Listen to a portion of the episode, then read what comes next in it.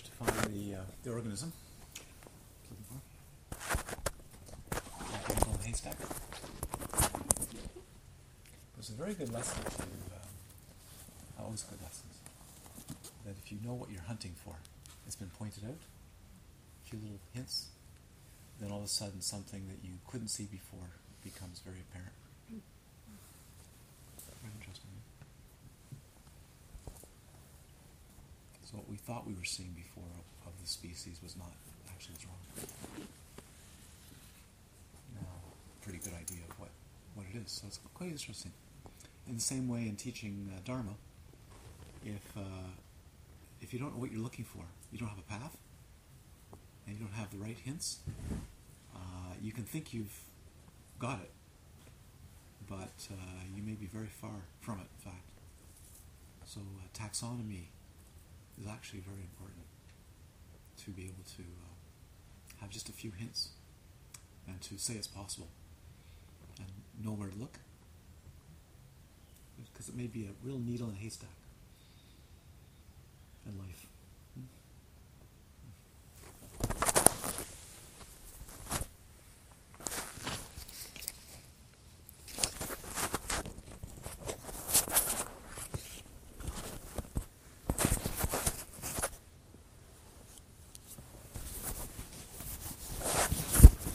So let's um, let's say some mantras. Some mantras uh, merging uh, the body, speech, and mind of the uh, Buddha nature.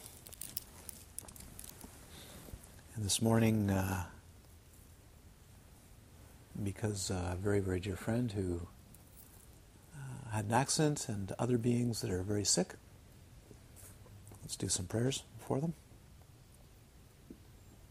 we can say the mantra Medicine Buddha, or if you know if you don't know that, a mantra of uh, Green Tara.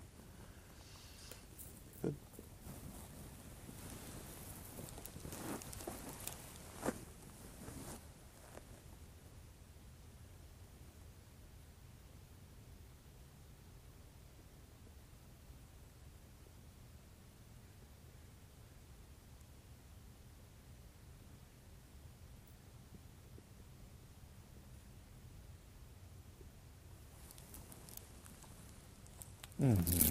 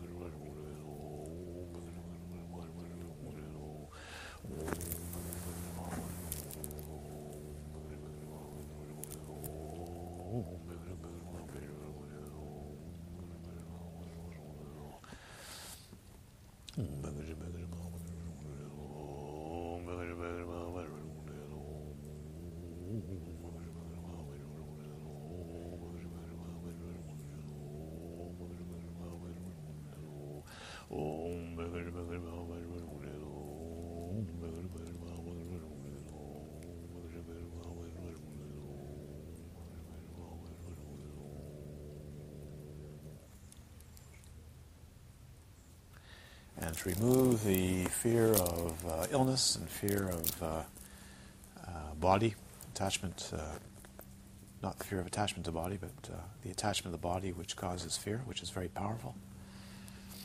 And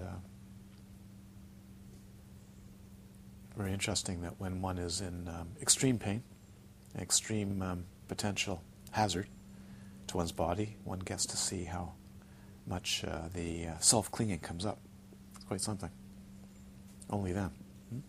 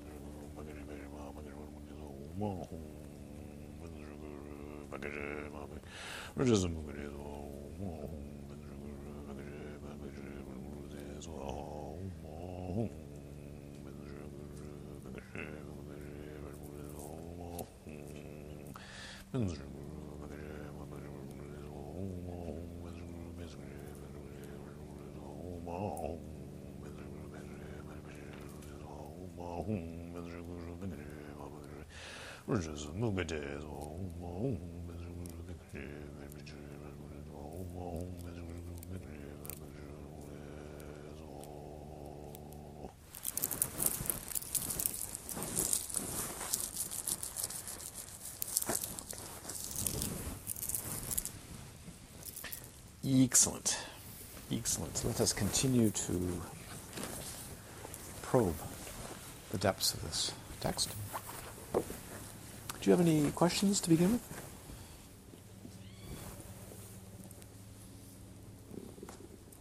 All is quiet. All is clear. I always take I always take that as being everything's absolutely clear. Teaching is clear.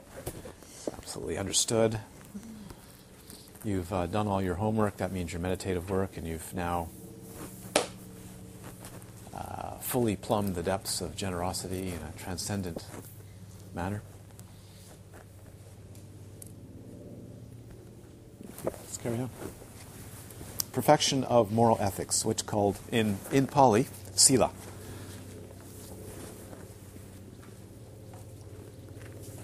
The summary reflection on the faults and virtues, definition, classification, characteristics of each classification, increase, perfection, and results. These seven comprise the perfection of moral ethics. Interesting. Ethics, moral ethics. Do we need the word, word moral ethics in there, or do we need just ethics? We often just say ethics. Why moral ethics? Why not just say ethics? Why not just say morality? Just gonna have to turn. Maybe remind me this evening. We can look up the Oxford English Dictionary. Look at some of the subtleties of, of, of why that. Why this? Why that? You see, when, when something is translated, especially into, in, into English, our, uh, our language of some of us, not necessarily translated to Spanish, it might be a Spanish translation, but remember, always remembering that the translation uh, uh, changes our meaning and our feel of what's being translated depending uh, probably every 20 years, every generation, every 20 years, every 30 years, the feel of the words change. So one, in some ways, needs to sometimes update translations because the word liberality doesn't necessarily have the same connotation as used by Guenther, uh, which, which was, this was written in the 1960s or 70s. Uh, he may, he might, uh, 1958. Uh, he may go, if he was looking at this, he may go, hmm, liberality. Well, yeah, that made sense in the ni- late 1950s, early 60s, but but today doesn't have the same connotation. Does make sense?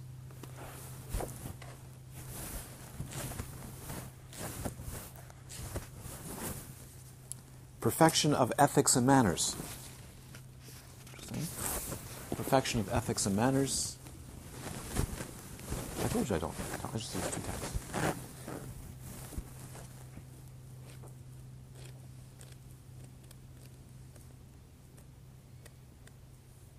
And the, uh, the transcendent virtue of right conduct. Three different translations. All have a different flavor, yes? all come from the same word, sila. All no difference in the word. Sila. Sila.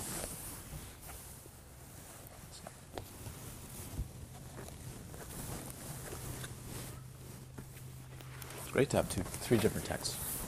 Marvelous. Reflection on faults and virtues. Even though you may have the practice of generosity, and even though you may have the practice down of generosity, yes, down, you know, got it down. I can really give now. You will not achieve the perfect body of gods and human beings, let alone uh, Buddhahood, if you do not have moral ethics or right conduct.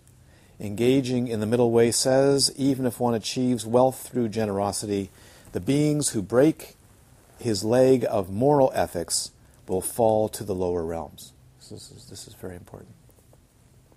Ethics. Without the practice of moral ethics or manners, manners, ethics, and manners, or conduct, good conduct, uh, you will not meet the Dharma teachings. The Possessing Moral Ethics Sutra says, quote, for example, a person without sight cannot see forms. Likewise, a person without moral ethics will not see the Dharma teachings. It is very true. Very, very true. Without, um, well, if you have very poor moral ethics and you are able to study Dharma, that means you've got a real storehouse of, of good uh, karma somewhere. Otherwise, not possible. Mind is way too rough, just way too busy, busy, rough, and disturbed uh, to be able to study Dharma.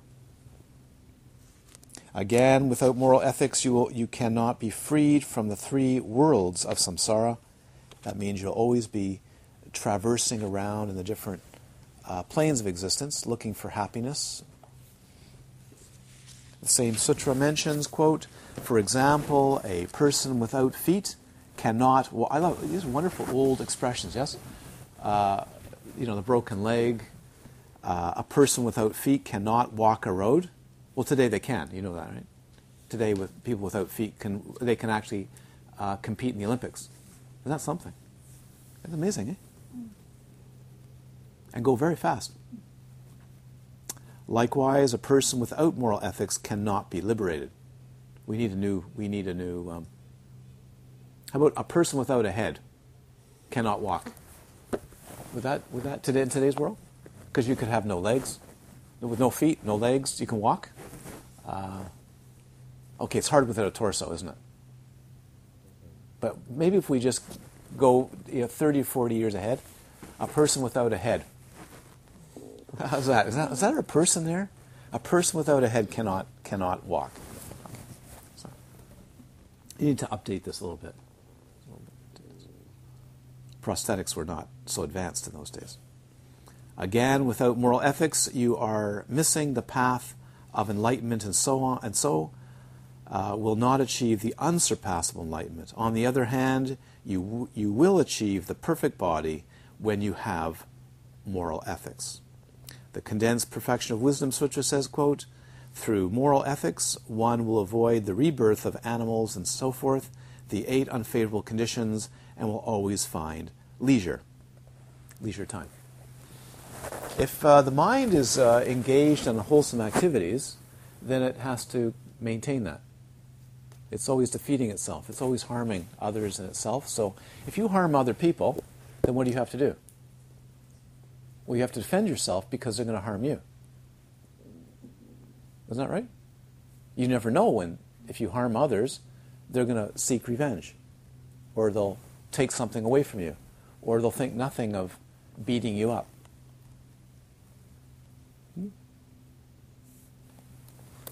So it takes a lot of energy to be in a such a state where you have very lack of manners, lack of courtesy, and uh, lack of um, of ethics. You never know when you might get um, killed or beaten or robbed or um, someone cheats you because you've been cheating them. Does this make, make sense? So mind is very disturbed because of this. It can't settle and can't relax. So that's what they mean by leisure time you won't have time to relax. You're always vigilant. You're always either defending what you've, you've ill gotten, yeah, maybe alarm systems all over your house, uh, dogs, uh, guards, uh, suite of accountants, you know, all kinds of things to maintain something that you've got or you've done or you wish to do, and then the mind is disturbed. So then when you come to a meditation retreat, what are you thinking about? Disturbances. So I think you probably know that if you do something in the day, even here, even here, and it's disturbing to yourself or others, does it ever come up in meditation during the day? Yes, it does, doesn't it? And it causes waves and ripples in the day, and you keep trying to settle it down, and it keeps popping up. You keep settling it down, it keeps popping up, keeps settling down, popping up. This is it.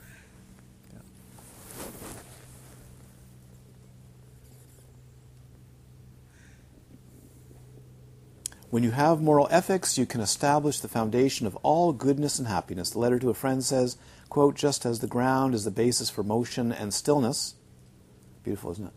Just as the ground is the basis for motion stillness, so moral ethics is the basis of all the excellent qualities. When you have moral ethics, it is like fertilized ground. On that basis, all the crops of good qualities will grow. Engaging the middle way says, quote, when all the good qualities increase in the field of moral ethics, one can enjoy the result without ceasing. So that'd be like that would be like growing crops, growing uh, plants, and you keep poisoning them. Or as we were, we were talking about when we were planting the seedlings in the three rows, you plant them on one side, but it's very easy to sit on the seedlings you've just planted because it's so it's so close in there. It's like being in a little chicken coop. So you're, you're planting them. All you have to do is just move, and you squash the plants that you just killed the plants that you just put in the day before. Yes, that's all it takes. Or just move your arm, or swing your foot, and wipe them all out. Correct? Yes. So that would be like uh, generating spiritual practices, and then you do something and you sit on it, and it squash it. Or you buy these beautiful plants and you don't give them good soil it was so funny. I, I tell you, this is just great. I guess Janice, bless her heart, didn't think I knew anything about gardening, but she, she looked at the garden before we put any soil in. You know, it was like, like a swimming pool, just rock, empty rock pond. And I, she was, we were having a tour of the garden, and, and uh, of course, you know, Janice is really very, very good in gardening. And I say, oh, I've got some bok choy, I've got some cauliflower, I'm going to put them in. And she looks at me, she was trying to be very polite. She goes, are you going to put it in that? says you're maybe a little conditioning, a little, little something. This is solid rock, right? Solid rocks, scraped right down bare, right? Solid rocks. You're gonna maybe think about uh, a little uh, something, you know, on the tire. She's yeah, she's, she's just being very polite. It's so funny. Uh, I said, "No, Jazz, we're gonna actually put some soil in there." Oh, okay, good, good. It's like like never garden, right? Never a garden, Because it's just empty rock. I said, I'm going to put the bok choy in here. You are? Can I tell you about like something called soil? It's very funny. It was really a very funny moment. I had a great laugh. That would be like uh, uh, launching a spacecraft without the rocket underneath it. We've got a really great spacecraft here. We're going we're gonna launch the satellite into outer space. Very good, very good. Um, ever heard of rockets?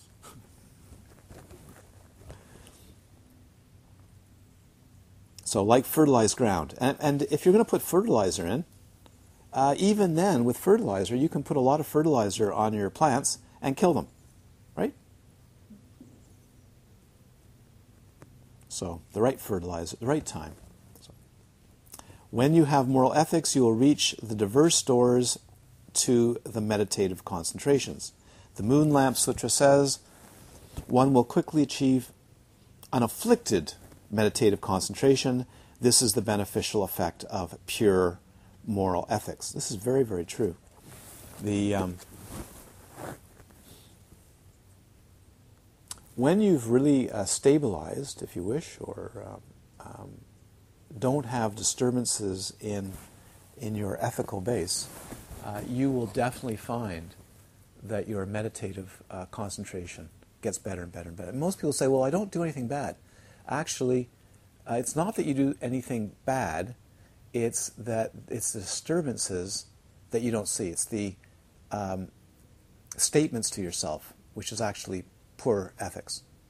It's the things you don't do. It's the little harms because most of you, most of you are well, all of you are not bad beings. But it's the disturbing waves of uh, little activities, little things that have mounted uh, in a life that are still there, that are now still disturbing the organism because they're actually lo- they're actually not locked, but they're actually embedded uh, in the in the breathing tubes, in the subtle energy body the anxieties all stored in the heart area that one doesn't know about. Just goes off mentally. You go off mentally. But actually, they're locked in here, locked in the belly, locked in the throat, locked in the crown, locked in the genitals, and then it uh, away you go. So you sit down, away you go. Sit down, away you go. Stand up, away you go. Why? Because all that, mo- all those moments, which those moments go to days and so on, they get stored in there uh, when they get built up in terms of little incorrect, little things that aren't right, they get stored in there, and then as soon as one breathes and so on, they bump around, and they don't they don't flow. So when the when the mind uh, goes to be still, it's turbulent, or it stills and then turbulent, then it stills and turbulent, stills and turbulent. So this is something to recognize. You're not a bad person, because I don't see any major bank robbers um, illegal money traders, arms dealers, slave lords. I, I, I, don't, I don't, see that here. So, uh, but, but, but even then, so too, just a little bit um, built up in life causes um, a discord in the, uh, in the breath, which then the mind doesn't settle.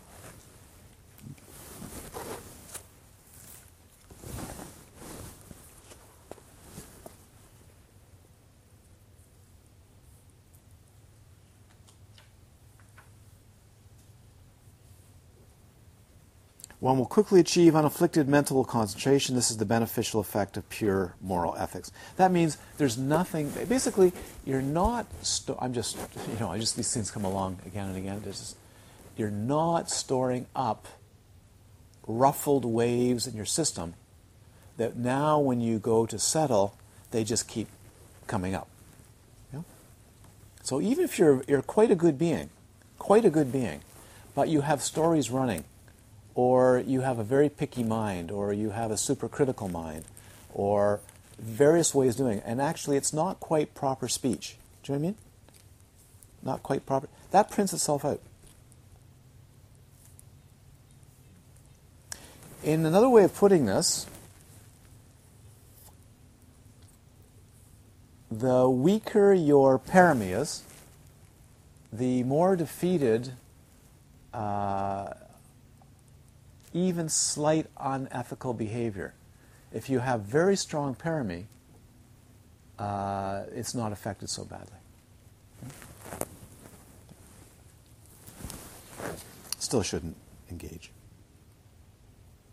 When you have moral ethics, you will accomplish everything for which you have said aspiration prayers. The meeting of Father and Son Sutra says, For one who keeps pure moral ethics, all aspiration prayers will be accomplished. That basically means that what you aspire to uh, will come about, may not come about tomorrow, uh, may take a while, but will come about. Uh, may not even come about the way you think it should come about, but comes about. Uh, so if, if things don't come about for you, uh, look at what you're, you have done or doing in life, and maybe uh, it's interfering. Is it? It's interfering. Don't, don't take this like a morality play. Take it like what's ruffling the nervous system? What's causing the nervous system to be disjointed and taking off course?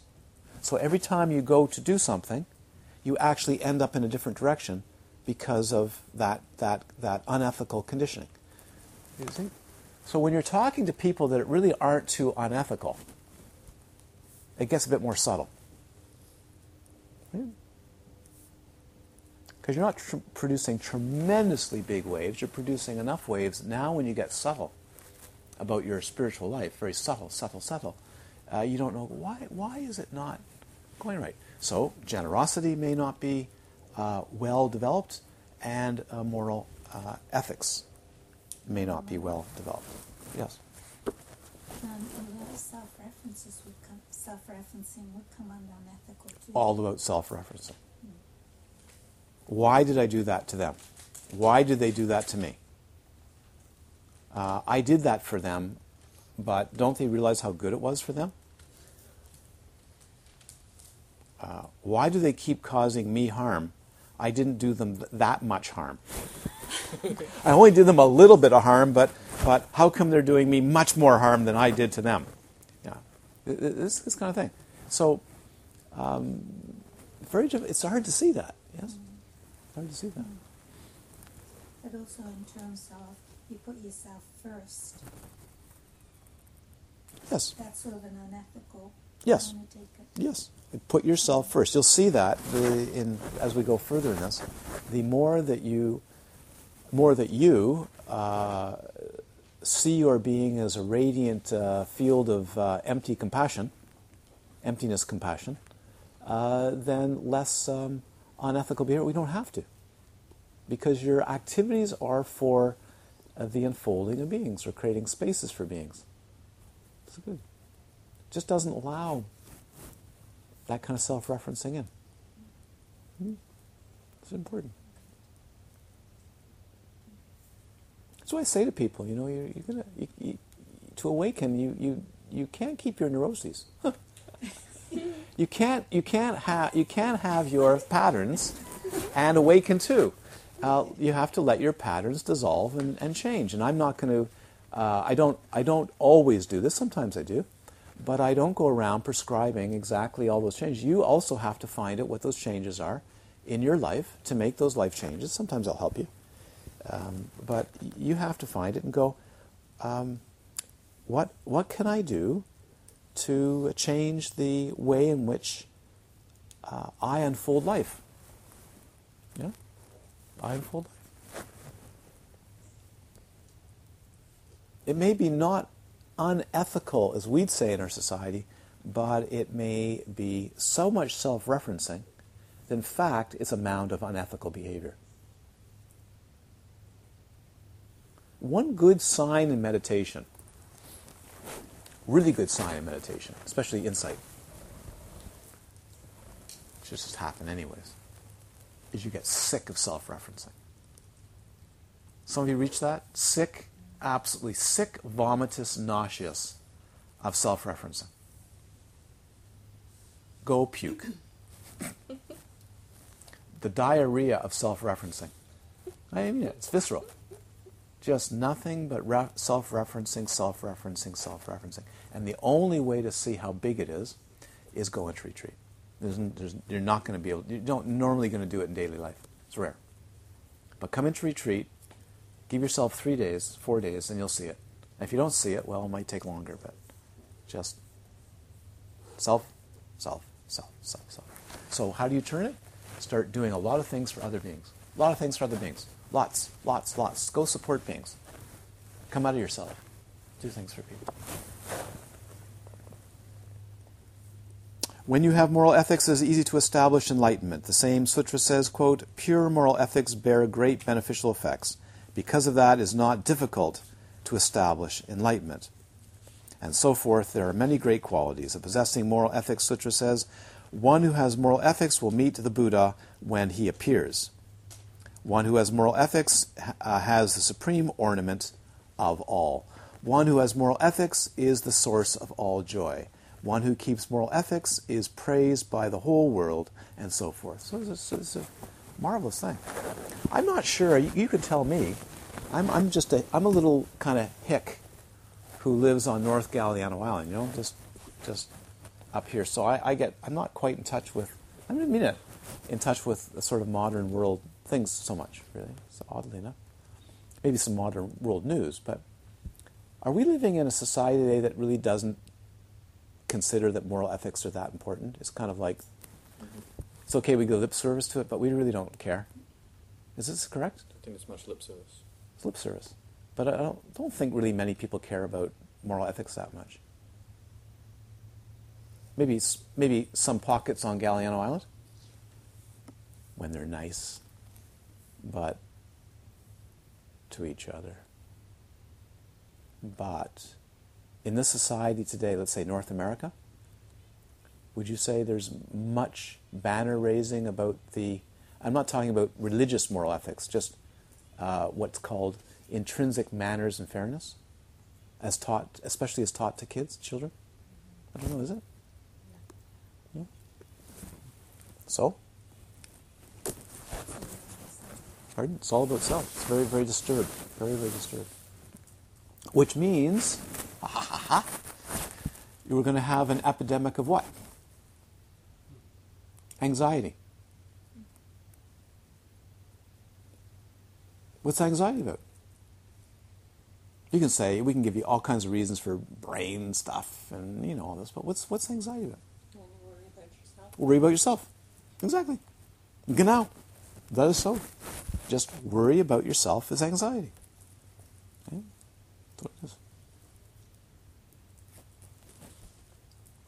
Two, definition. The definition of moral ethics has four qualities. The Bodhisattva Bhumi says, quote, one should understand the definition of moral ethics has four qualities. What are these four? Taking precepts perfectly from others, having pure motivation, renewing one's practice if it declines, and having mindfulness and respect so that one's practice will not decline. That's four. So, precepts perfectly, pure motivation, renewing one's practice if it declines, and having mindfulness and respect so one's practice will not decline.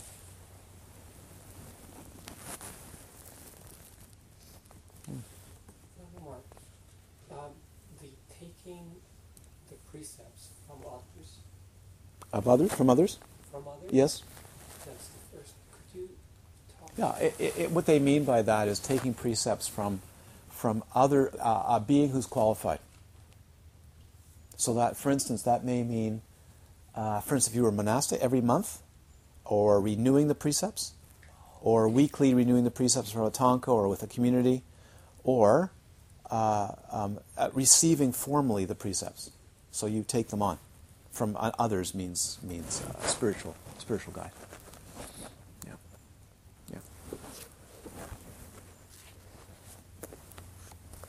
Well, you don't you don't mean it taking away people's precepts. No, I, Just just joking. Don't think it means that. Actively removing people's precepts. This is not a good behavior. Yeah. yeah. That's what that's what it means. Abbreviated, these four qualities come under the categories of receiving and protecting. Beautiful, eh? Non harm, receiving non harm, and protecting beings through non harm. In the above quotation, receiving is the first quality, protecting is the last three. Three, classification. Moral ethics, well, let's, let's go back to that. In the above quotation, receiving is the first quality, which is you receive the precepts, and then that allows you to protect your own being as well as other beings. So, normally the way it works is one takes precepts to safeguard harm of one's own self. If I don't do harm to others, then I won't get hurt. It's all about anxiety, right? If I if I maintain good ethical behavior, then I won't hurt anybody else, and then they won't hurt me, and I have less chance of hurting myself. What happens with a bodhisattva? The precepts are about uh, lessening the harm am- among other beings hurting them. Less fear about yourself. Do you see how it works? That's the progression. Progression is first of all, you take the precepts for you. Eventually, you take the precepts for who? All beings. All beings. All beings. All beings. So they can safeguard themselves.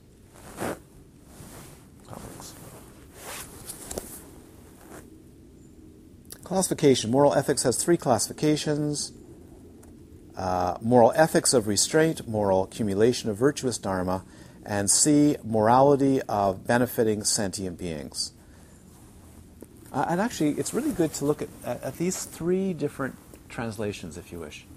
Um, uh, right conduct is excellent. I would say, I would say, not just right, but full-on conduct. What? And you can always ask yourself. This is good, good, good um, practice for the next couple days, as a meditation while you're here, to up the up the quality of it. Is is instead of saying morality, say, is this the complete good conduct? Is this the smooth conduct? Is this the most refined, mannerful conduct that I could do in this situation for others and myself? Does that make sense? And just ask yourself that. So, so a way of reflecting on this is instead of going, Am I a do gooder? Or am I uh, morally correct? Is just say, Is this the best conduct for this given situation? And then it's all about non harm. How do I support, how do I engender, how do I cultivate, how do I fertilize non harm? Smoothing, smoothing, growing. Think of that. Think of growing beings. Think of growing yourself. Here's a, here's a possibility. Put the, try this. If I do this, if I do this action, will it actually cultivate uh, further wholesome activities? Where, where's the cultivation going? Like, like putting seedlings or putting uh, little plants, baby plants, in the soil. Do they stand a chance?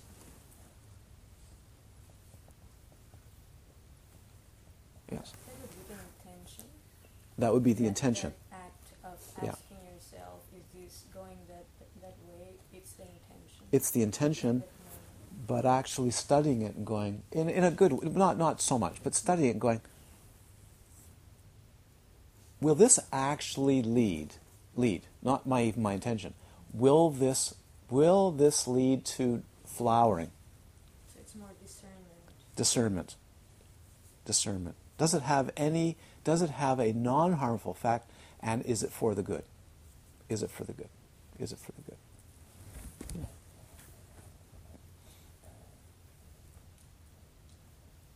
And sometimes when you do something and it doesn't feel right try to find out why without doing a whole self-immolation knife in the heart number but go why? What went down that's not right? Why doesn't feel right? Why doesn't it feel right? Where does it feel not right? My speech, my action. When does it when does it feel right? Now you see the difficulty is the organism may not be even tuned to differentiate what feels good and what doesn't feel good. And then it's messed up. I feel great. You do? Yeah, I feel great about that.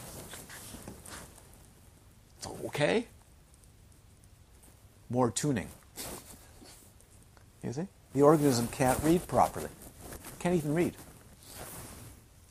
So in that, in that case, um, the or the being would be just with if there's not the sensibility or the tuning, just doing the right, following the ethics or moral morality.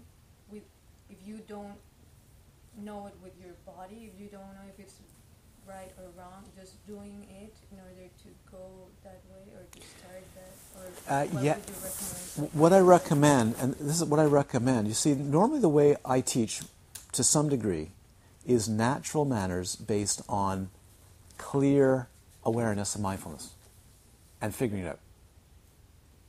But you see, for many beings who don't do not have the sensitivity to read it, read it, read the book, the book, then you create rules, policy.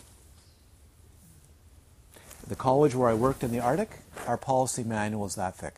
I was on the policy committee. Uh oh. You know what someone did yesterday? Great, we've got to write a new policy. Uh oh.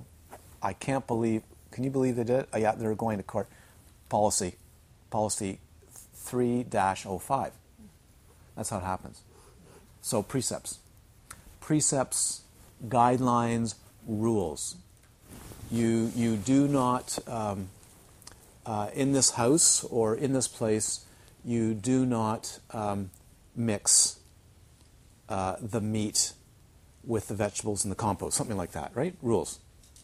If they understood, they wouldn't do it. This is the kind of thing, right? So because people don't understand, you then make a rule. Uh, do not put out such and such like this. We always serve these people first. Or how about this? We serve the lama or the roshi first before the students. Why? Oh, really? Right? So that becomes a rule. You have to tell people. When you serve, the food goes to the achan or the, the roshi or the lama uh, first. Okay. See? Because there's not the sensitivity to know, "Oh, wait a minute, that doesn't make any sense, it doesn't feel right. We take off our shoes uh, in the house. Why? There's a rule. I mean, a couple years ago, I had to make a rule. All shoes off in the house. Couldn't get it.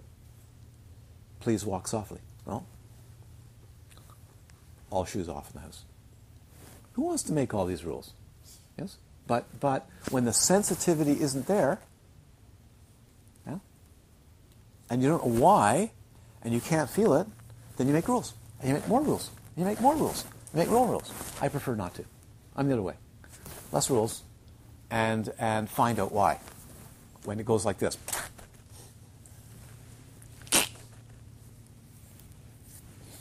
Because memorizing all those rules takes a long time. All that time memorizing, when you could be developing your sensitivity, go, this doesn't feel right.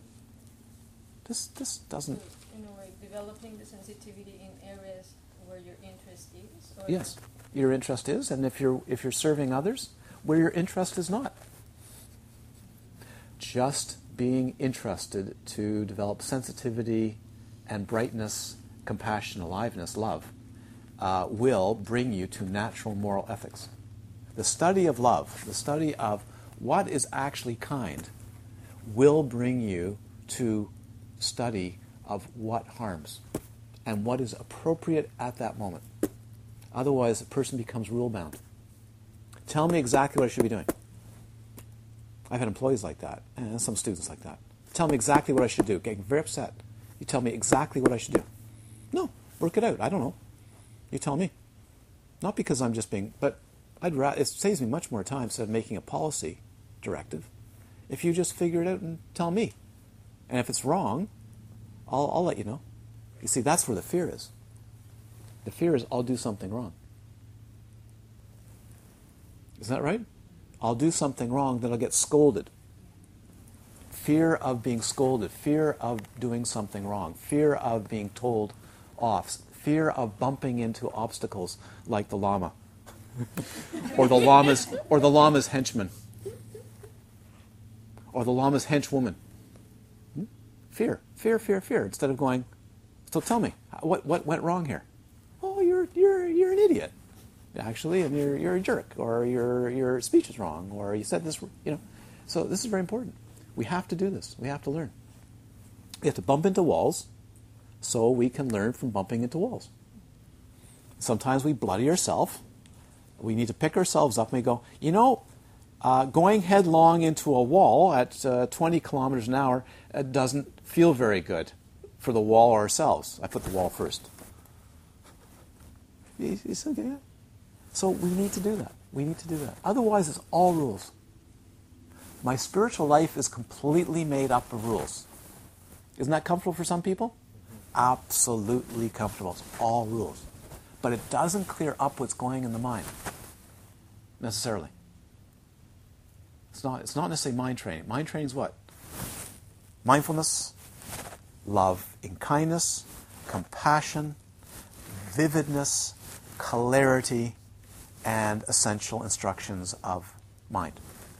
That's, that is the way one becomes enlightened. So, what do we have in the teaching? Five precepts. They're training precepts that you should understand the basis of. So, for instance, when I was given given monastic or uh, novice ordination by Namgyal Rinpoche, his uh, instructions were, "You will not practice these as rules. You'll practice these because you understand them. In other words, practice them, learn them, study the Vinaya, study the origin of these, but get to know their essence, get to know why they were ever made the case. That's five plus three. Uh, sorry, five uh, plus five is ten. As a as a novice uh, monk, you see. So instead of going around, oh yeah, I can't do that. Oh no, I can't do that. Oh, I can't do that. You have to find out why.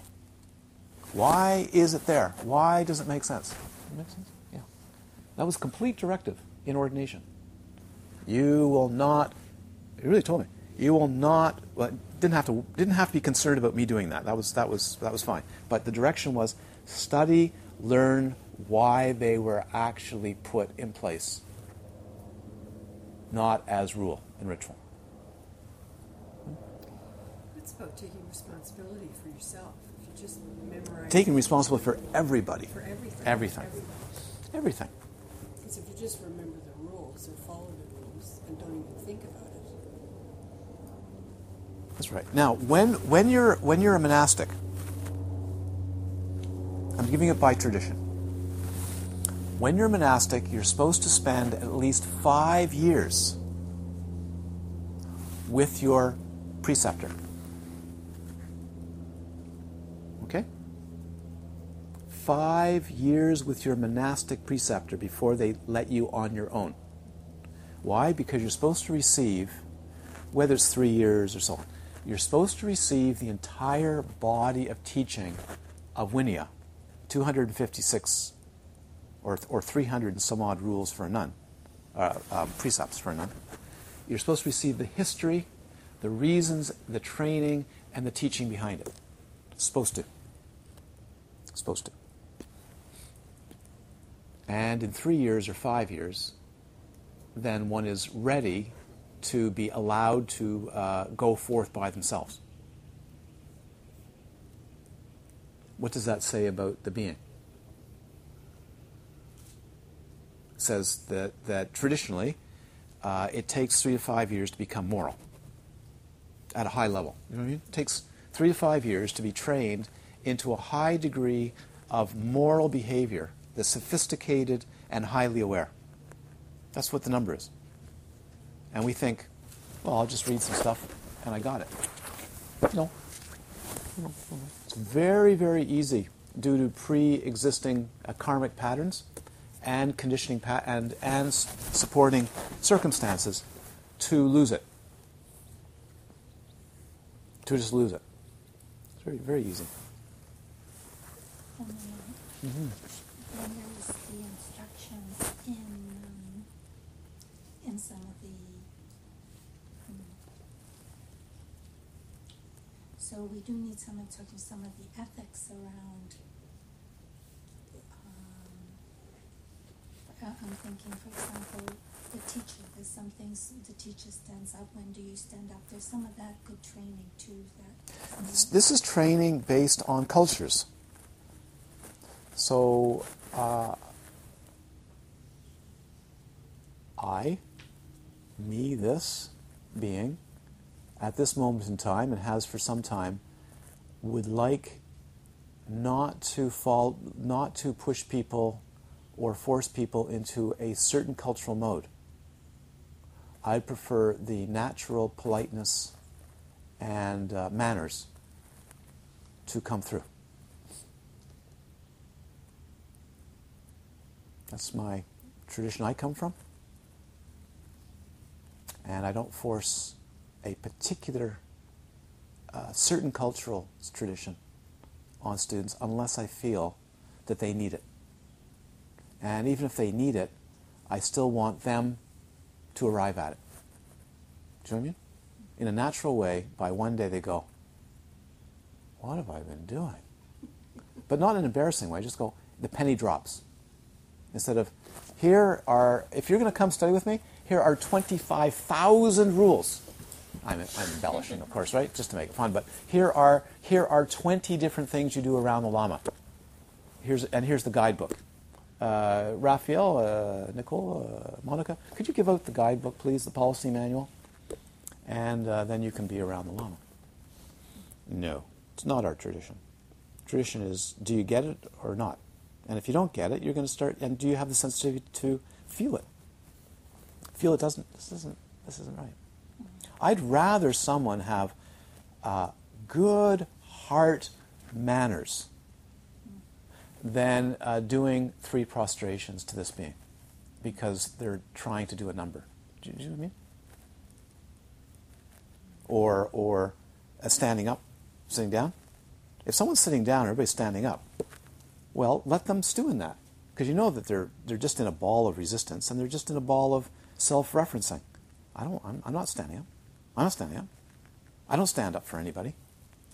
Let, let, let, them, let them go through that, maybe for two or three years.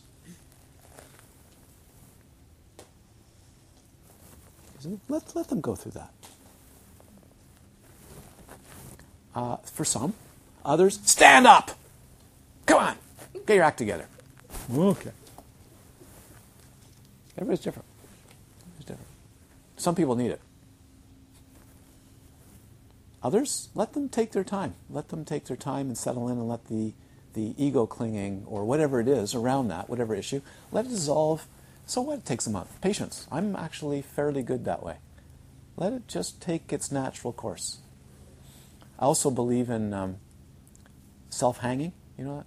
Just let them, let, let people hang themselves.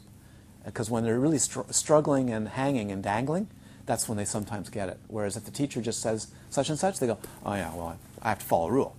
But if you really, if you hang yourself, you know, and you're really struggling for breath, you change. Yeah, that's good. That metaphor. It's like your, your feet cut off. Ah, restraint. Here we go. Two topics describe the morality.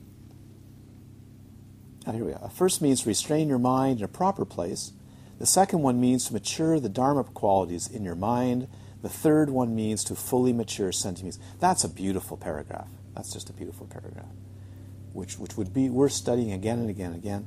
Restraining your mind in a proper place, maturing the Dharma qualities of your mind, and fully mature sentiments. There's nothing else to do. That's the entire book. It's finished. It's done. Nothing else to do. If you got that, there's nothing else to do. I'm serious. I, am not, not joking. That's it. It's completely it.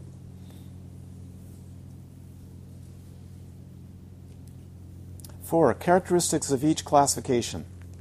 A, moral ethics of restraint. Two topics describe morality of restraint common and uncommon.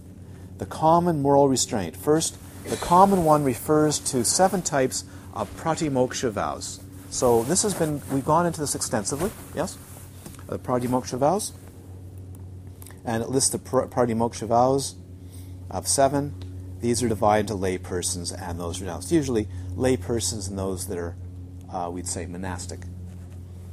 They all restrain one from harming others. So this is the key. All the pratimoksha vows of the precepts, whether they're, they're full monk, novice monk, or lay, are to do what? Stop causing harm to oneself or others. In the Bodhisattva training, harm to other beings. In the, in the uh, Hinayana training, harm to oneself. Why? Because you, can't, you cannot decrease the harm to others unless you decrease the harm to yourself. You have not a clue. So you keep harming, but you don't know where it comes from. So it has to be settled in your first. So, in other words, if you don't stop having war inside, you can't stop having war outside. There's no way. You can go and you can protest and you can burn buildings down. Right? You can smash windows, all kinds of protests uh, uh about war. But unless you settle the war in yourself, you are displaying war.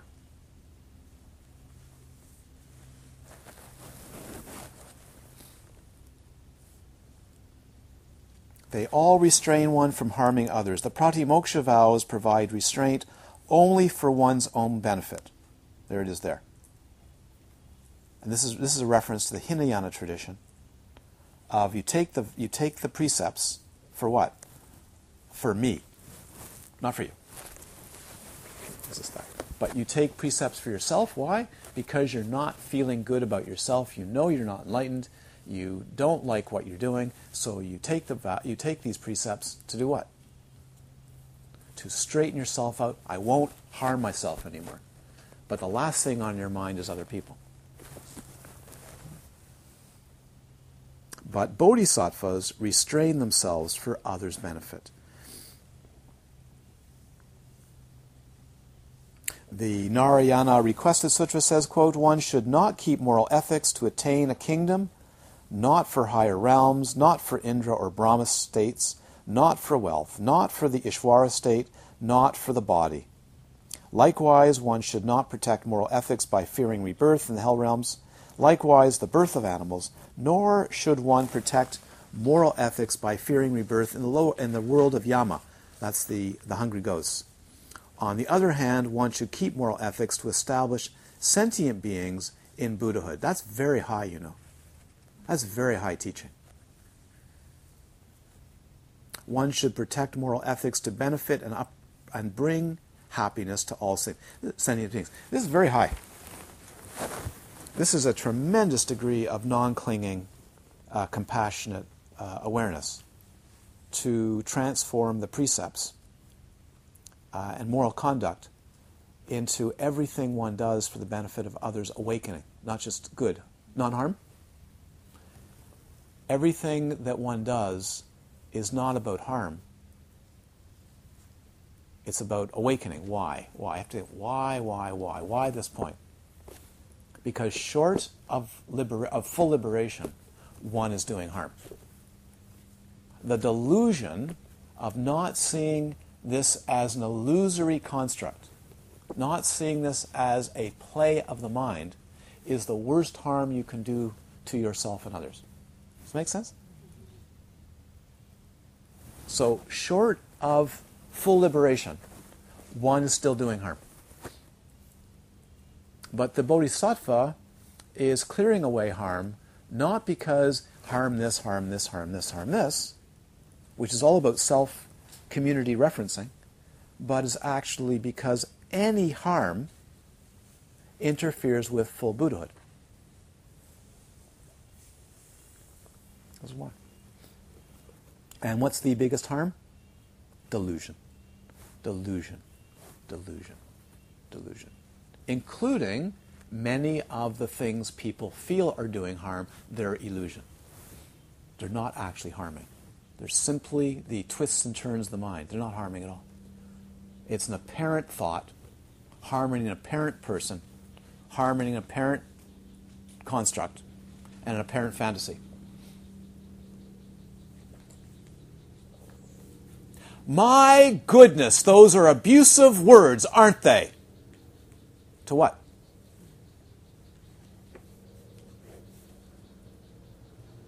Apparent sounds landing on apparent ears, generating a construct based on previous mental associations, and forming a fantasy world of harm.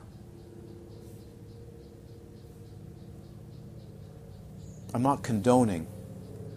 I'm not condoning harsh words. I'm not actually condoning verbal abuse. But do you see? The verbal words don't do any harm, only a mind that takes it as reality is harmed.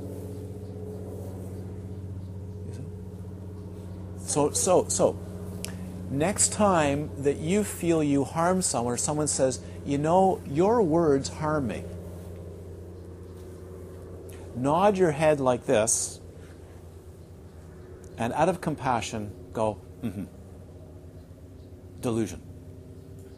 But have compassion and love for the being that feels, you hurt me because of your words. They hurt nothing. They hurt a story. They heard a movie line and they bumped into the movie uh, projector or they inserted little other clips in the movie so the video is no longer the same. That's all. It, somehow those words got into the editing booth and they inserted different clips with different sounds, and now it disturbs the movie story, and the being's disturbed. You hurt me by your words.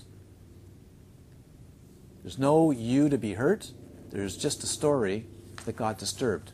That's all. The story is disturbed.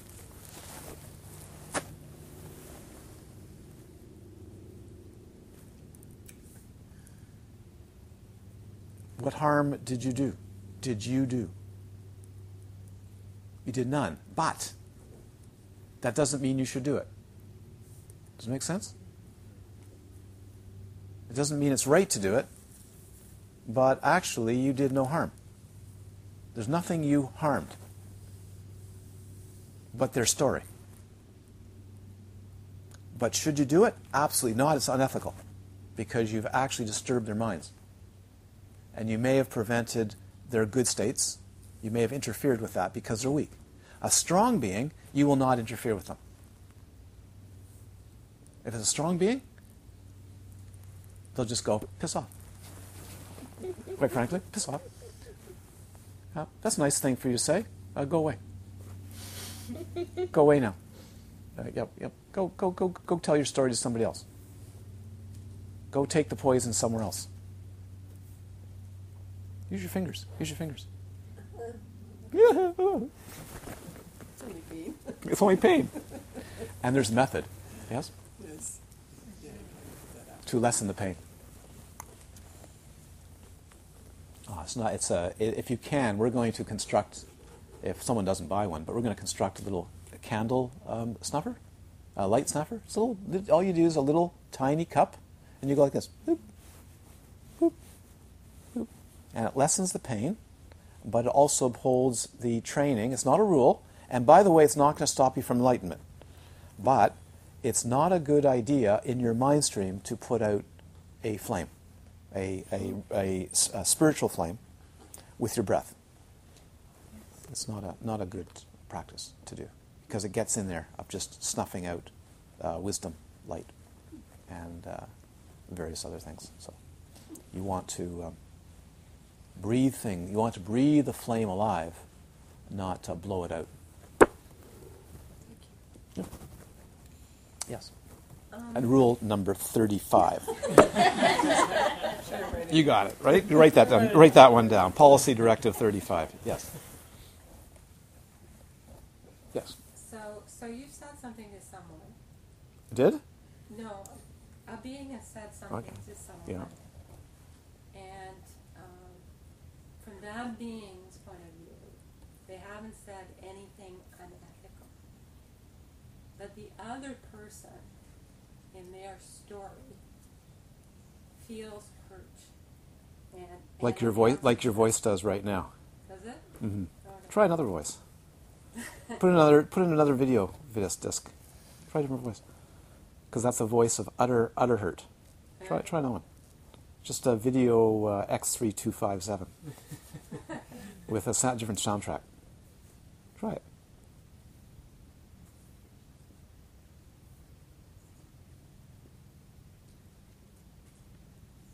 So when you can when you can um, ask that question uh, without the without all the hurt, because of the times you've felt hurt, uh, try it. Because all you're going to be doing is a- asking for an antidote. The supreme antidote is to see that there's no being that can be hurt, only stories.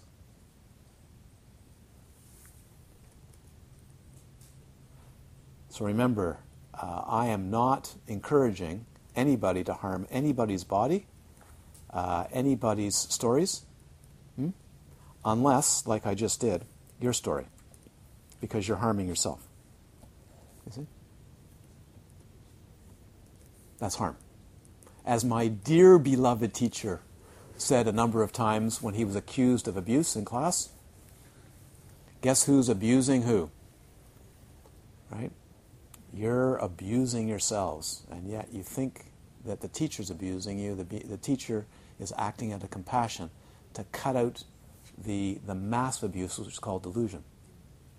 And the biggest way to do that is to put the mirror of shunyata uh, in front of people's faces. The mirror of shunyata, not um, antidotes. So the greater the self-clinging, the greater we make ourselves a target. Oh, yes. Oh, yeah. Uh, uh, this is very wise. Now, there's a wise statement. It's lovely. You should trademark that. get that, ta- get that tr- copyrighted. It's true. The bigger you make a mountain of the self referencing ego, the bigger it's going to fall. And it's going to get crushed and get crushed again and again and again and again and again and again because the story is so big. You know, the monster's big. So it's a big target for what? Anything. Anything. Anything, blow it away. But then you get real strong types, right? Ever, ever meet really strong types? I've had the opportunity in my life to meet really strong, powerful people. Brittle. Their, whole physique is brittle. Yeah? Ready to crumble. And yet, karmically, they can maintain that into, you never know. You know? You're never sure.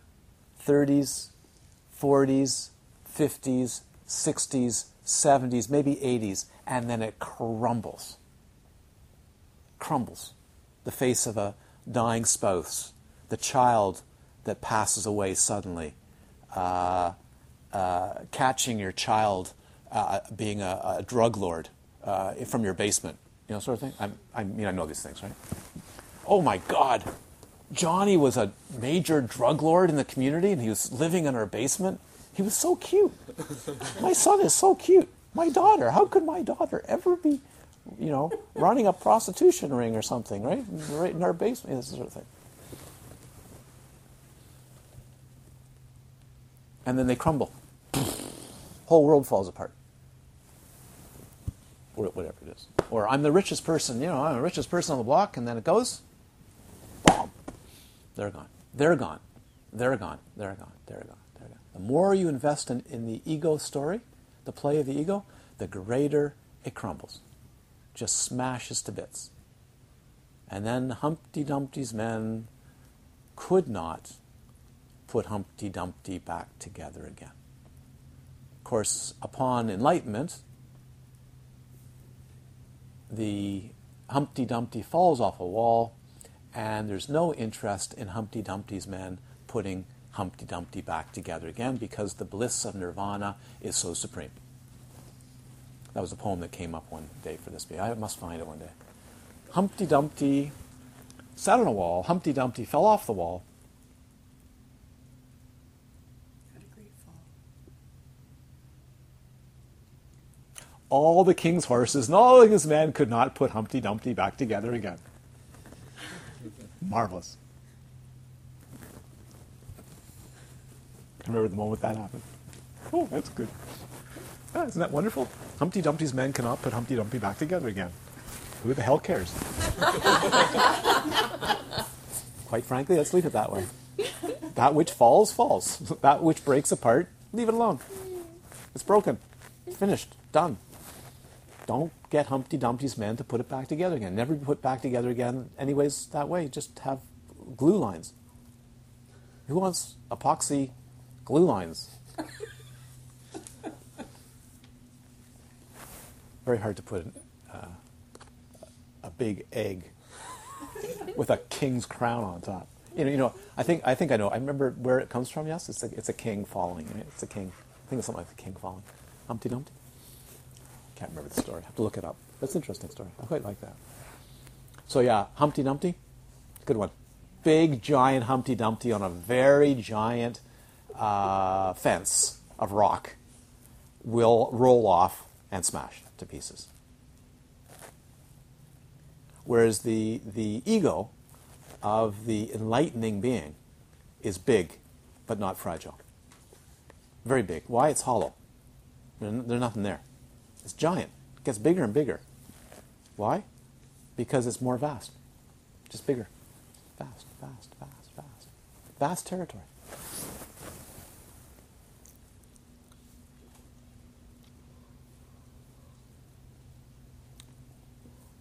The Pratimoksha vows provide restraint only for one's own benefit, but bodhisattvas restrain themselves for others' benefit. Okay. So one should protect one should protect moral ethics to benefit and up and to bring happiness to all sentient beings. Even if it makes a being unhappy, but it leads to their happiness. That's compassion. It may be happy, it may be sad. Hmm? Only the image in the mirror is happy and sad, but it doesn't have any basis. Number two, uncommon moral restraint. Shantideva, following the Essence of Space Sutra. Isn't that a lovely title? Essence of Space Sutra. Says there are five root downfalls of a king, five root downfalls of ministers, and eight root downfalls of his subjects. There are 18 titles, but 14 actual downfalls. That sutra mentions, quote, A. Stealing the wealth of the triple gem is a root downfall. That makes sense, right? Do I need to explain that? No. Basically, desecrating, causing harm or desecrating uh, the triple gem, which is so precious. Uh, B. Forbidding the precious Dharma. The sage has said this is the second root do- downfall. Interfering with Dharma being taught or beings studying Dharma. This is bad news. This is bad news. So this would be, uh, oh, maybe inviting a teacher to teach somewhere, and then um, because you're busy, you cancel it, and you don't let anybody know the teaching's happening. That would be considered a major uh, root downfall, extremely unethical behavior uh, of the of the worst kind. Not just bad manners, but nice way to load up bad karma.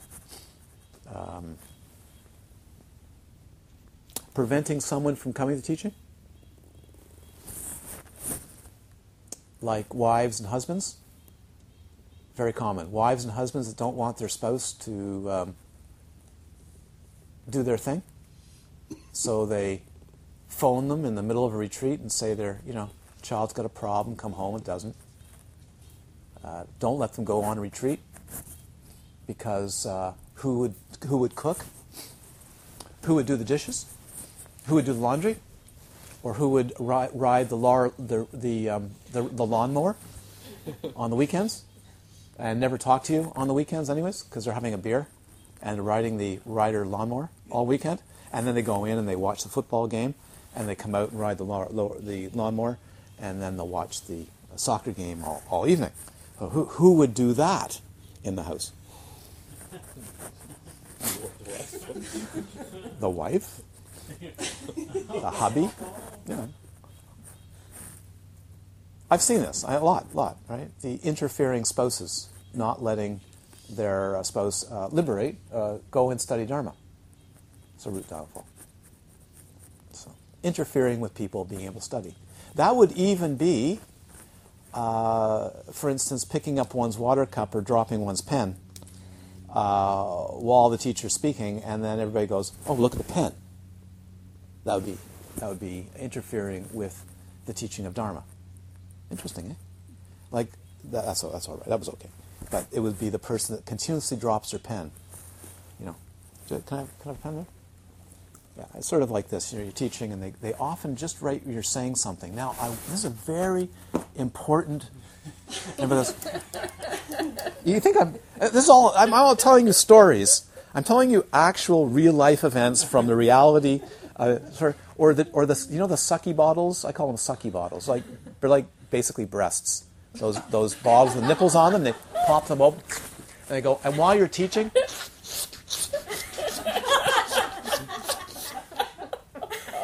anybody's going.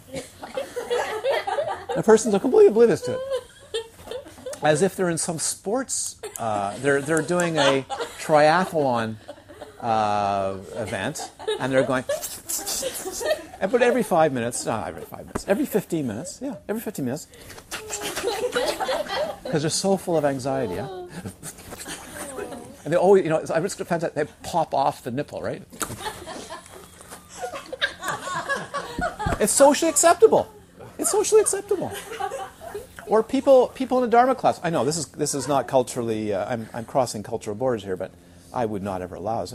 People having all kinds of tea and co- you know cups in their in the in the Dharma class, and they're you know everyone and going off and going peeing, coming back and. Oh, excuse me, excuse me, excuse me. I don't, don't, don't mind me. I'm just a big monster uh, interfering with the study of Dharma. Don't mind me. Don't mind me. I'll come late. I'll come late every class. That's fine. I always come 20 minutes late every single class to uh, interfere with being studying Dharma. These kinds of things. Or the ones that um, yeah, I'll, I'll come and uh, I'll come up for uh, you know the weekend to help set up the uh, the uh, retreat facilities and this sort of thing. And oh, some gee whiz, I've got to go to the supper. I've got to go to the supper. Something came up, you know, more important. I've got to go to supper or something like that. Oh, not ready for the retreat. Oh, I'm sorry. So so uh, this is subtle, you know. This is this is considered a root downfall. If you're going to promise to support Dharma, you support Dharma. do not never interfere with beings um, being able to study or teacher being able to deliver. Yes. It feels a little different in the case of spouses if they're not uh, appreciating the value of dharma. If they don't know. It's still a downfall yeah. as far as I'm concerned. Right. Uh, because you're preventing the being from awakening. You're preventing the being from growth, as lots of couples are capable of doing.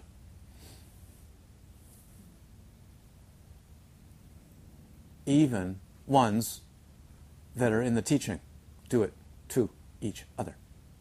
Not all time. Not all time, but they do, don't they?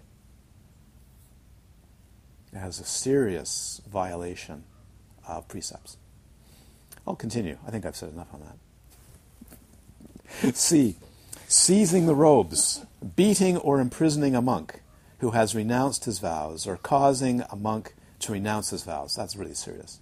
I don't see that happening here. Really. Okay. Oh, these are very. D. Committing any of the five heinous crimes. Remember that? The heinous crimes? Killing off your mother and father, killing off arhats, the Buddha, this sort of thing. This is bad, bad news.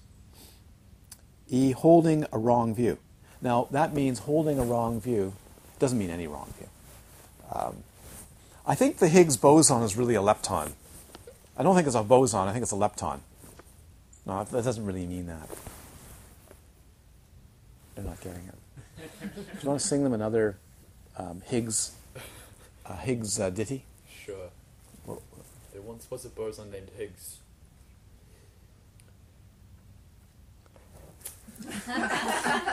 He's speechless. Who felt as heavy as a ton of bricks.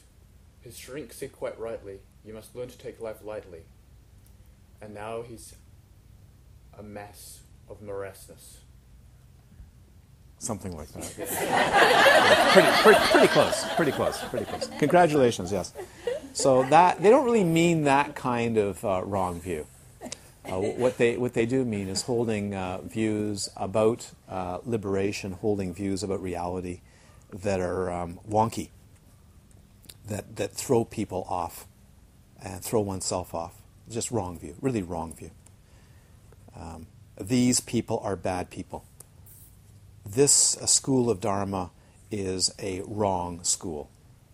Uh, this uh, group, um, uh, this, this, this, kind of thing. Really, really uh, wrong, wrong view, wrong view, wrong view. Doesn't mean critical, that's fine, but, but um, uh, holding um, ideas that are, that are right off.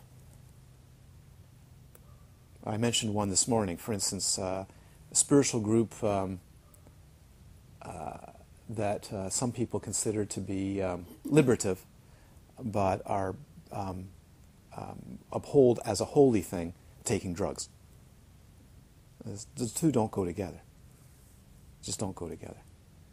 Because you've got a befuddled mind. Doesn't matter how good you are, you've got a befuddled mind. So, so making um, a substance at the root of liberation, or at the at the base, or making it part of the re- religion, uh, uh, to me is not liber- You're not liberated. If it acts as a vehicle for liberation, maybe, Do you, you see what I mean? So, this is also also what they call heretical views about reality and so on. Yeah.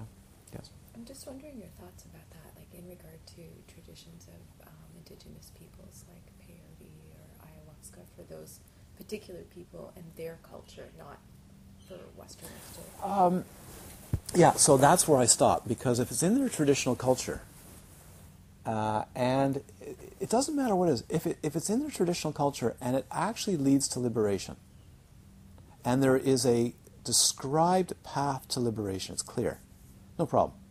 But don't always call it liberation, don't call it dharma. This is, it gets mixed up around too much. Dharma, dharma, dharma, dharma, dharma. It's all dharma. You know, just because it's religion, uh, just because it's a spiritual path, doesn't mean it's dharma. I'm quite strong on that one. That one you have to sort out in your mind. And it gets really messy because everybody wants everybody to be the same. So we, we all have we all have dharma. You know, we call it um, Aboriginal dharma. We call it uh, Hindu dharma. You know, all this is maybe. So I always leave the door open. That depends on the being's mind, to some degree too. But don't necessarily believe it is. Nor is a Buddhist practicing dharma. Do you see?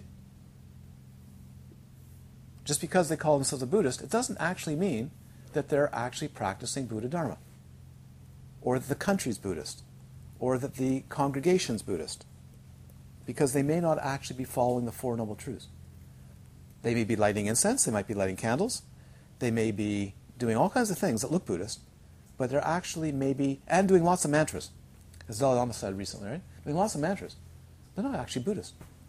They're not actually practicing the Four Noble Truths, and they're not actually contemplating uh, on shunyata, emptiness. Therefore, it doesn't constitute Buddha Dharma. Isn't that interesting? So that, that takes care of Buddhism now, let alone other, other groups. So it's not that what they're doing is bad, just be careful not to mix it up with Buddha Dharma or mix up with Dharma. Dharma is the Four Noble Truths in however it's expressed. And if you study it, I have to get tough on this one because I'm now sitting on this uh, seat, is if it involves the distortion of the mind through drugs as a vehicle, then it's not liberation. If it's occasionally taking drugs, and it could be under guidance to open the mind to see things that one has never seen before, as a vehicle for the clear light nature of the mind without any support. Yeah, it's possible. Do I know that personally? No. But it's possible. I open the door to that. Very possible. And some teachers, some Dharma teachers, have experimented that way to help their students. Even a really good shot of rum or scotch to let them, or beer, to let them loosen up because they're so bloody tight. You know? Or coffee. Well, Sufi masters uh, traditionally for a long time uh, served coffee. The master would make coffee and serve coffee to the uh, disciples before they would dance and meditate. Sure. Tea ceremony? All kinds of things like that.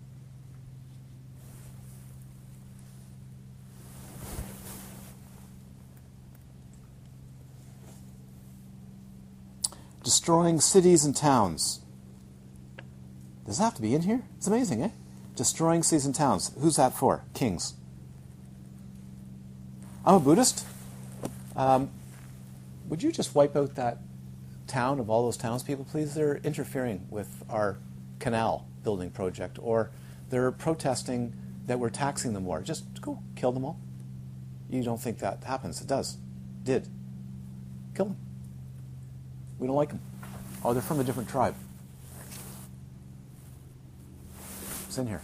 Why? Because the even though they're a king or a minister, they were Buddhist, and they go and pray, and they have a teacher. Guess what they do? They say they're henchmen. Take them out. So it has to be in here. It's a root downfall. G. Expressing emptiness to beings who are not fully trained. Goes on all the time. Teaching emptiness to beings who are not actually ready to receive it is considered a root downfall. and it and actually causes um, spiritual uh, uh, barriers and can cause problems for the teacher that's doing that as well as for the student. Hmm? They're not ready. So what do you mean precisely? Precisely? Teaching. Teaching, uh, teachings of emptiness, shunyata. Uh, in comparison to the Four Noble Truths, the deep, deep teachings of emptiness on the nature of illusion, the nature of, of, of, um, of suchness, to beings that don't have minds trained, causes confusion, can cause, can cause confusion, uh, can cause negativity, can cause delusion in beings, such as um, I can do whatever I want because it's all empty now. I don't need to do. I don't. We don't need to put soap in the water, the dishwater, because uh, if you get sick, well, that's just your mind. Uh, who needs to be? Who needs to be aware of the possibility of hepatitis C when uh, I'm so liberated? And it's just a mental thing, anyways, right? Or hepatitis B. Don't really need to be too concerned about that. And if I put my feet up on your table while having supper, or, you know, like maybe after supper, relaxation, on your dining room table or your coffee table, don't mind the fact that it's just over the coffee cup.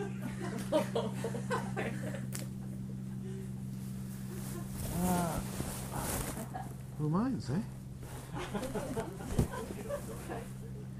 Because not many people are very still, right? They're not still, so they're at the same time they're talking and relaxing. They're trying to get all the bacteria and the dirt off their feet on your place where you're eating, like flippers on a seal.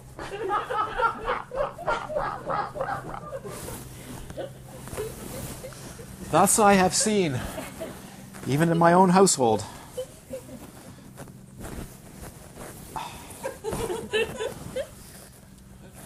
Yeah, I got it? you'll never forget it, will you? No, you'll never forget it. It's all one, man.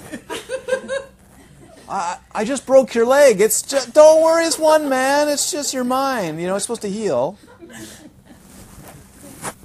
No, this is this. So, so I remember many years ago, uh, in a book or a tape. I can't remember what it was. The Dalai Lama was was quite strong many many years ago, saying very concerned about the teaching of shunyata, teaching of emptiness, uh, to many many beings who are not trained, and the harm it's going to cause. And uh, has it? Yes. And has it been very very useful? Yes, because the Western mind has a level of education that can quickly grasp the intellectual subtleties of the nature of shunyata, but it's often misunder- misunderstood. Um, so it, it can cause real problems. You see this a lot around Dharma circles. Everything's okay, doesn't matter what I do. Really bad behavior under the guise of doesn't really matter in the end. It's all, it's all one. It's all mine, anyway.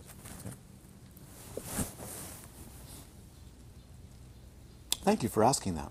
That was a lot of fun. H. Causing those who have entered the path towards Buddhahood to renounce complete enlightenment. Whew. Working on someone just the hour before they're fully enlightened. Come. Come to the dark side, Luke. Luke, come to the dark side.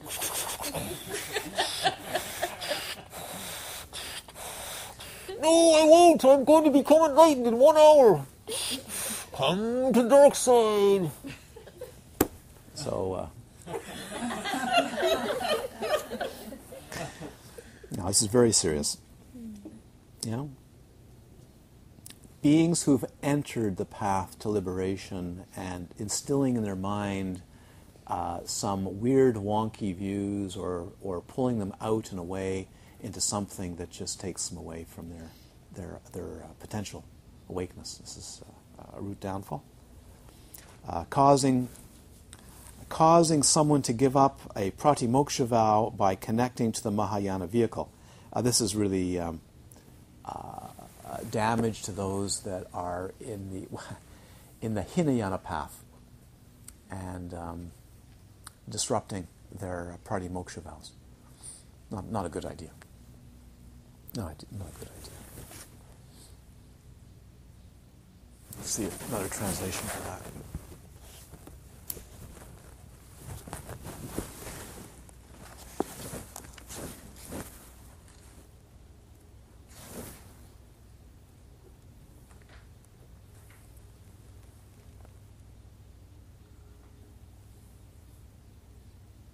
Yeah, having forsaken the pratimoksha to direct someone to the Mahayana. So, uh, someone who has, this is another interpretation of this, someone who, uh, um, instigating the dropping of pratimoksha vows and then they enter the Mahayana is no good. Is no good. They must have the pratimoksha to enter the Mahayana. But you see, then the, trans, the, the transmission, then, or the teaching, is uh, enter the Mahayana with the pratimoksha, but it, it changes, as you've taken, the pratimoksha, uh, the precepts, is for all beings. You see that? Must be, must be changed.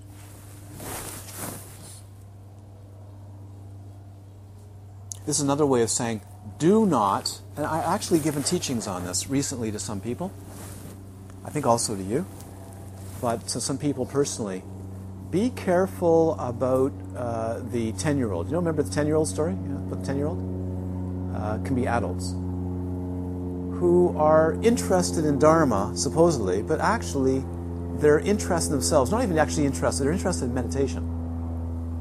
Commercial, med- commercial meditation? They're interested in meditation. They're not interested actually in liberation, uh, big liberation, big, big big mind liberation for all beings, but they're really interested in just being a little happier. Make sense? That's that's what this is about. Not not not encouraging them to enter uh, the the Mahayana.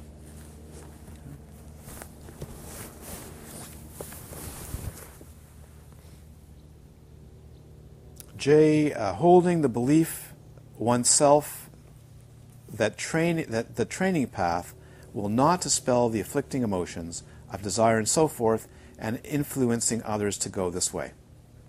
Pretty obvious? Training doesn't matter. Doesn't matter the training. Just let's go eat caviar day after day, you know, or let's go let's go do this. It doesn't matter the training. It's drawing people away from studying and training. Finish, finish with these. You don't need to go for a while. Yes?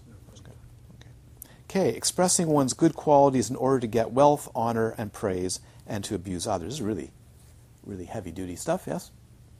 To, um, I'm excellent, I have excellent qualities, gather uh, wealth, gather praise, gather belongings, this sort of thing, and then pushing down others. So that would be like, uh, give me an example. That would be like another teacher, Dharma teacher, somewhere, somewhere up the island, in the middle of the island, another one up the island, and saying, well, I'm actually much more enlightened than they are. And uh, you know they're really no good, fact. And uh, I have tremendous qualities, especially if you follow all my rules. Uh, so therefore, I will gather more wealth and more fame for myself and uh, put down this, this, this, sort of thing, Den- denigrating others.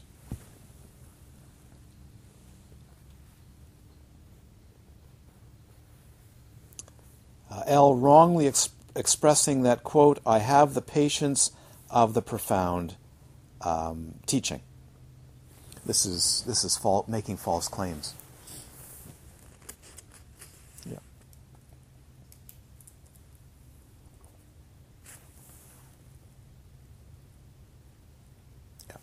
I believe that's correct, yes? False claims of emptiness. This is, I, w- I would, I would uh, I may, alter the translation of, of that. Yes, the, the classic way is to speak uh, such falsehood as deep is my patience and realization. That is to uh, uh, um, invoke um, realization where there isn't any, or invoke uh, experience and qualities when there is none. Um,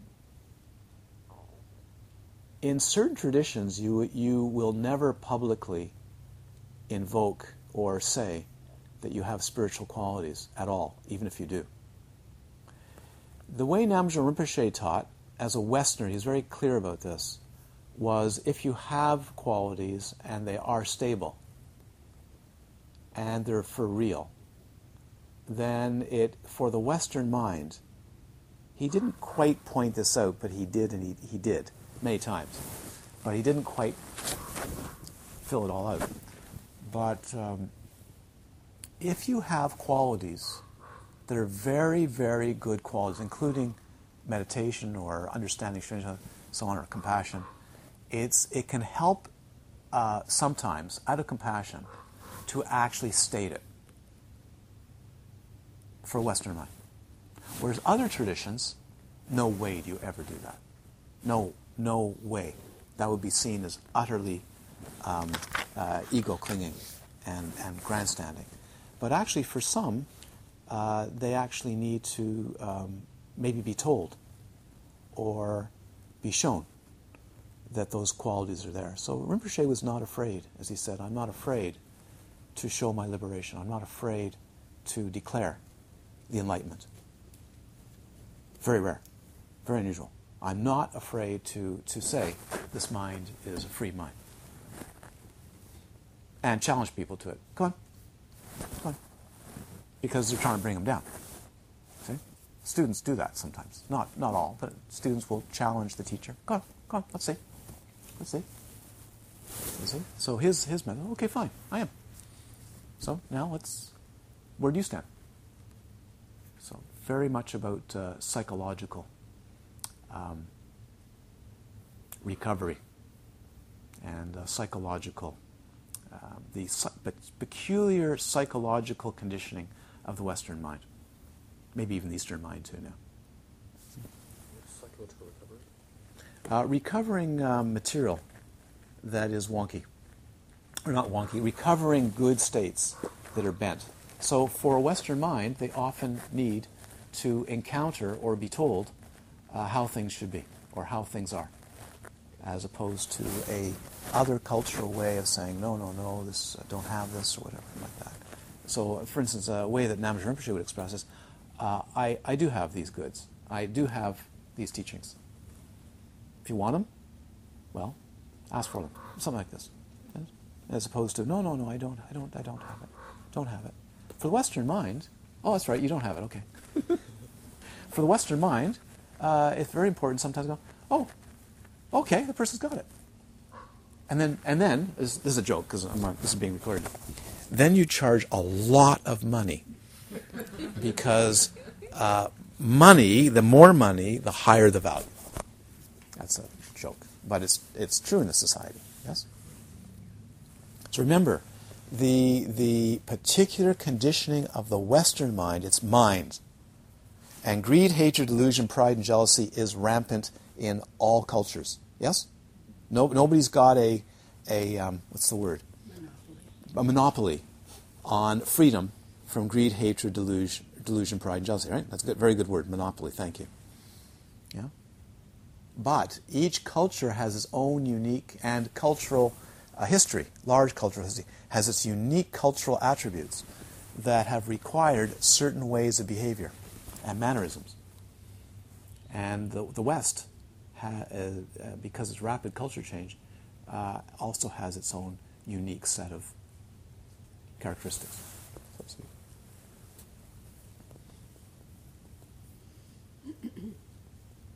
So when it says, quote, I have the patience of the profound teaching means uh, claiming realization when there isn't, or claiming uh, some realization when there isn't am causing a practitioner to be punished, falsely taking an offending uh, intent, uh, falsely taking an intent, uh, an offering intended for the three jewels, or accepting bribery. So there's a whole bunch of things in here. Uh, causing a practitioner to be punished. That would be, for instance, snitching on them, and then they get uh, 30 lashes by the Dharma police no, or, or they go to jail, or they get imprisoned, something like this, yes? uh, or uh, snitching on a uh, student, so they are falsely accused or falsely brought up. This, this sort of thing. Falsely taking an offering intended for the, the three jewels. That's, um, uh, by the way, you think that's that's funny, but there, it happens. Uh, people steal uh, in retreat centers occasionally. They steal in monasteries. Uh, they'll steal offerings, um, even write off, you know, the mandal offering sometimes has money in it. They'll actually take it because they, they need food, steal food offerings. Uh, occasionally, uh, money or uh, riches or wh- whatever it is is stolen from teachers. So it happens. Or, or you know, let's say the Buddha Rupa has a nice emerald in here, the forehead. Why not sell it, pawn it, or scrape off all the gold? Feed families, yeah, for for years. If you go to, especially Burma, you know, go to Burma, thick gold leaf like that, yes, scrape it off, melt it down, feed families for. So yes, these things happen. Stealing Buddha rupas. Uh, buying or selling, trading in Buddha rupas or thangkas for for monetary gain.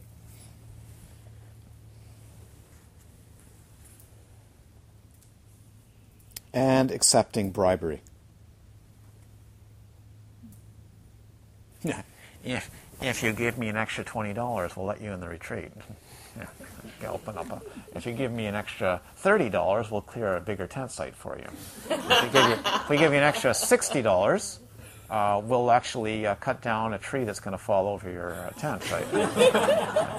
so, and uh, if you pay me $100 a month, I'll, I'll wash your dishes for you. Sorry, sort of, bribery, bribery around uh, uh, any kind of dharma activity, and disrupting someone in calm, abiding meditation. Yes, raising your voice, disturbing their meditation, uh, going near their cabin and uh, deciding it's time to chainsaw some logs while they're in retreat. Oh, don't think this doesn't happen. I think it's a really good time to chainsaw. Uh, let's start it right in the middle of the retreat, or let's go up to the, you know, the cabin. It needs clearing around the cabin. Let's do that. This kind of thing. Uh, uh, oh, the roof needs maintenance. Uh, oh, you're meditating. Oh, you didn't know it. So this, this, this kind of activity. Uh, taking the provisions of a retreat practitioner. So, disrupting someone in calm, abiding meditation also can be what? Gossiping, uh, giving them notes, giving them notes that are inappropriate, uh, disturbing conversation, inappropriate conversation, um, uh, food that's improper food, food that is, is unseasonable, doesn't work. Uh, there's a hundred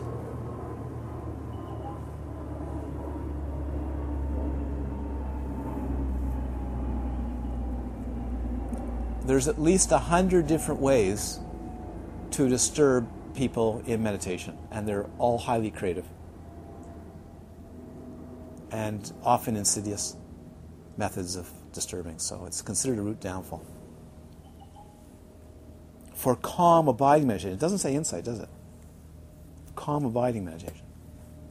A very good insight practitioner, if the trees are coming down around them with a chainsaw, uh, takes that as a wonderful opportunity to increase their uh, meditative practice. But for calm abiding, uh, if you really want to uh, develop it, uh, peaceful, peaceful surroundings and peaceful people. Taking for the provisioners of a retreat practitioner and giving them to someone who says prayers. Woohoo! About that, eh? Basically stealing. These are the root downfalls which cause you to be born in the great hell realms. Okay, and we'll start with um, Dharmakirti's uh, tradition and uh, carry on after that.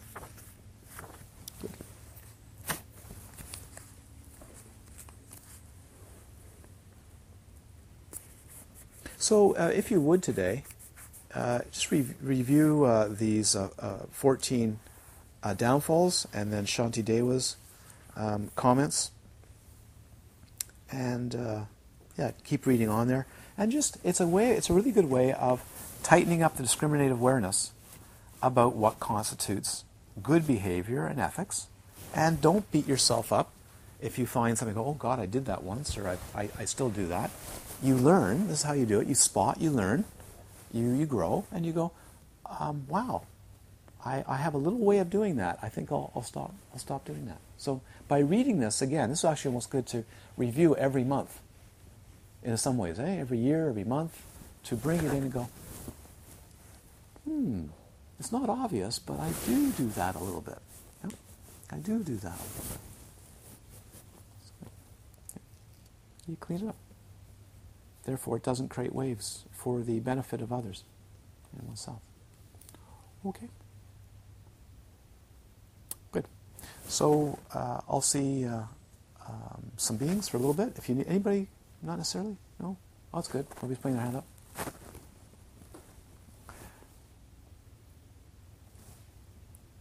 Do you need to? Do you need to? Is there actually a purpose in seeing in seeing this being? Yeah. Yeah. Must be important, you know. Is it is it is it a, is it a is it a not just for you for everybody? Is the is the question meaningful and important? And sometimes see if you can actually I don't mind interviews. I don't mind having a dialogue. It's great. But sometimes see if you can actually work it out. Work on it. You, you, you become your, uh, also your teacher. Work it out. Uh, sit with it. Stay with it. Don't, don't, keep, um, don't keep coming to the teacher over, over little things or even over some big things. Say, I'm going to try to resolve this, then check with the teacher. You know, resolve it. Let's see if I can then ask, how did I, was this about, this is a good, a good way of doing it. A lot of the reason why I, I open, open the door to um, interviews and being able to talk to me is also to train people for the, hopefully, the eventual time where you may have to guide people in meditation and guide people in retreats or guide people in their spiritual work. And one of the ways to do that is to learn uh, uh, communication, how to communicate. Very, very important. But also, also develop, learn to develop uh, self-confidence in being able to take on your difficulties more and more and more, or, or issues or, or questions and problems, and try to actually go, I'll sit with that for a few days and see if, if it's possible.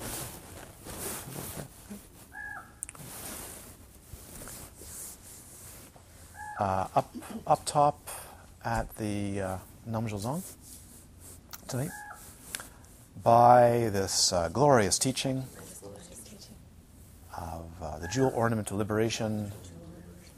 May it lead to countless blessings and countless beings being relieved of suffering, the root of suffering.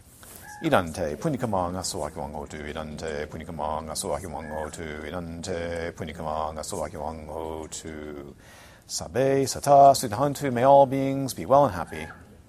May all beings be established in a continuity of freedom, emerging into full Buddhahood, union of compassion and wisdom for all beings with great blessings. Sarvamangalam, Sarvamangalam, Sarvamangalam, Sarvamangalam.